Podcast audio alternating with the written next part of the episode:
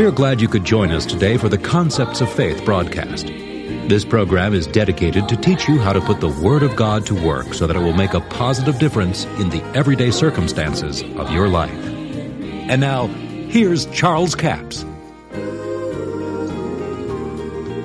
See, Job blamed God for it. The Lord hath given and the Lord hath taken away. No, it wasn't the Lord that tooketh away. It was the devil that took it away. And then Job finally said, I have uttered things that I did not understand. He finally got his head screwed on straight, so to speak. And it's time we did too, thank God. Well, go with me to Isaiah the fifth chapter, verse twenty. Woe unto them that call evil good and good evil, and put darkness for light and light for darkness, and put bitter for sweet and sweet for bitter. Woe unto them that are wise in their own eyes and prudent in their own sight. This is a warning to people that preach doctrines of devils. Now, I don't know any nicer way to say it, folks. That's what it is. When you say that sickness is from God, that's a doctrine of devils. When you say that healing comes from the devil, that's a doctrine of devils. Now, I can understand that if Satan was oppressing someone and he just all of a sudden decided to leave, that that person might be well. But the devil didn't heal anybody. And that doesn't do away with the fact that the Antichrist will do supposedly miracles. But they really won't be real miracles. You understand what I'm saying? It's time that we begin to understand what God is saying. Woe unto them that call evil good and good evil, that put darkness for light and light for darkness. If God is light and in him is no darkness at all, then we should never attribute anything of darkness to God. I'm talking about spiritual darkness now, darkness of heart and so on. In the Scriptures, even in the Old Testament, you'll find where it says that God hardened the hearts of individuals. Or even in the New Testament, we find that concerning Pharaoh. It says God hardened Pharaoh's heart. Well, how did he do it? I mean, if God did it and Pharaoh didn't have any choice in the matter, then God perpetrated evil, didn't he? But that's not how it happened. Here's how it happened. God said, if you don't let my people go, punishment is coming upon this land and judgment's coming on you. And when all of these frogs and flies and lice and everything come, it just made Pharaoh that much more stubborn. Now, what made him stubborn? God? No, the things that God did. You see, so it was the fact that Pharaoh's heart was in a wrong condition. It was the things that God allowed to come to try to get Pharaoh to change that caused him to harden his heart. And you see, Doctor Robert Young said even some places in the New Testament, it's attributed to God what God allowed to happen. And Romans nine is one of them, no doubt about it.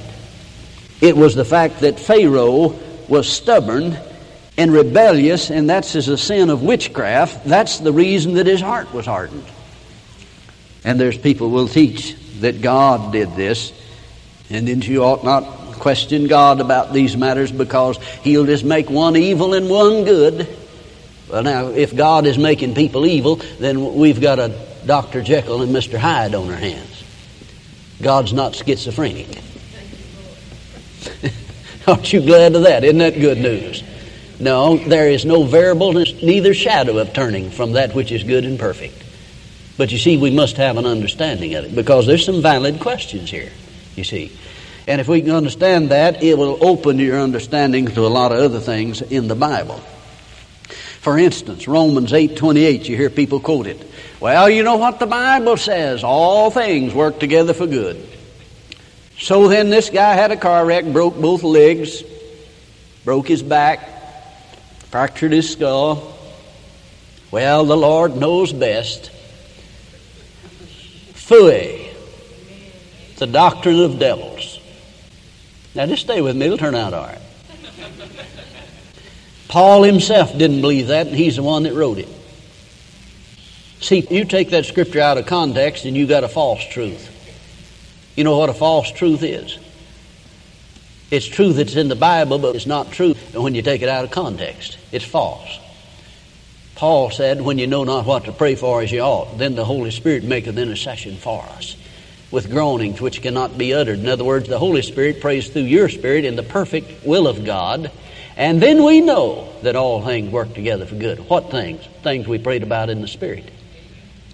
Those things work together for good. From that time forward, it starts working together for good. It didn't say that everything that happened after that worked together for good, but it says they worked together for good. So the car wreck and the broken legs wasn't working together for good. It's the devil trying to kill, steal, and destroy. But God will come on the scene and work some good out of any situation that the devil gets you in, if you'll believe him for it. Can you say amen? Now, I said Paul himself didn't even believe that, and he's the one that wrote it. He said to one of the churches, he said, I would have come to you once and again, but Satan hindered me. Why didn't he say, but you know what I said in Romans eight twenty-eight, all things work together for good. He didn't believe all things work together for good. Only about what you prayed about in the Spirit, see. He said, I would have come to you once and again, but Satan hindered me. Don't be bowled around in life by the circumstances that you face. Circumstances is not a good guide for you. Paul found that out. Now, let's go on to some other scriptures here. In Amos, the third chapter, it's page nine ninety-one in my Bible. It's a little hard to find sometimes because it's not very big. There's something here that will add some light to what we're talking about, and it's another one of those, I'd call it a sacred cow scripture, that people try to use to perpetrate what they call a new doctrine upon people and to confuse them. And whether they do it purposely or just operating in the abundance of ignorance, I don't know. But in Amos three, let's start reading with verse three. Can two walk together except they agree? Will a lion roar in the forest when he has no prey? Will a young lion cry out of his den if he hath taken nothing? Can a bird fall in a snare upon the earth when no gin is for him? In other words, evidently that's bait. Shall one take up a snare from the earth and there have taken nothing at all? Shall a trumpet blow in the city and the people not be afraid? Shall there be evil in the city and the Lord hath not done it? Now see, here's one of the foundation scriptures of doctrines of devils. Well, now you see, they'll say here it says the Lord has done the evil. Well, now you see, if you took this out of context, it could be that there's punishment or judgment that could be referred to as evil. But the context of this, if you'll study carefully the preceding scriptures and meditate it, it takes you a while to get this understanding in you. Shall a trumpet blow in the city and the people not be afraid or not run together? In other words, when there was an army coming, they'd blow a trumpet. And I mean, you get ready for battle, man. Shall there be evil in the city, and the Lord hath not done it? Hath not done what? Blown the trumpet to warn you. That's what he's talking about. He's not talking about God did the evil. God is going to warn you when something's coming. Now, can you see what he's saying? Surely the Lord God will do nothing, but he revealed his secret unto his servant, the prophets. The lion hath roared. Who will but fear? The Lord hath spoken. Who can but prophesy? Now that's exactly what he's saying. He said when there's evil coming, the Lord will blow the trumpet in the city and let you know about it. Get you ready for it. Hallelujah. That's good news, isn't it? The secret things belong to the Lord, but thank God he reveals them to us. Hallelujah. Blessed be God. Well, we go over to First Samuel. And we find here another scripture that they use. And there's several of these in the Bible. We're not dealing with all of them. First Samuel, the sixteenth chapter, in verse fourteen. But the Spirit of the Lord departed from Saul, and an evil spirit from the Lord troubled him. An evil spirit from the Lord. Now here you see you have a direct conflict with all the other scriptures we've talked about. Now, the only thing that I can think of that even resembles truth here in this matter is that conviction might have come from the Lord and troubled him, and because it brought great turmoil, it was translated as evil or judgment, see. Conviction comes upon an individual. Have you ever noticed that an individual that you're praying for, I mean a husband or a wife or somebody that you've been praying for, I mean you get to praying that they get saved, and conviction that the Holy Ghost comes upon them, they get meaner than ever. I mean it looks like they become the devil himself nearly. Now, I don't know that that's even it, but I know that it was not an evil spirit that came from God. God has no evil spirits. Now, there's something wrong in the translation, or it's God allowed an evil spirit, and I choose to believe God allowed, he had to allow, because he had rebelled against God. Can you see that? Now, it makes a difference when you look at things in the light of the rest of the Bible. To just take any scripture by itself and try to create a doctrine is going to get you in error quick. And there's so many people that'll just swallow that hook, line, and sinker and just say, well, you know, here's what the Bible said. Well, it's true, it's in the Bible, all right, but we have to have an understanding of it. What are you going to do with all the other scriptures? God is light, in him is no darkness at all. God cannot be tempted of evil, neither tempteth he any man. And this evil spirit, so to speak, tried to get him to kill David. Now that ought to locate where the evil spirit came from. It didn't come from God. It came from the devil. It wasn't God at all. Can you say amen? God bless you. I do appreciate you joining us for the Concepts of Faith broadcast. Now, we're talking about, does God create evil? And our offer this week is C D offer number seventy-two forty-nine. Two C Ds for fifteen dollars plus four dollars postage and handling, total of nineteen dollars. Entitled, Scriptural Balance to Hard Saying.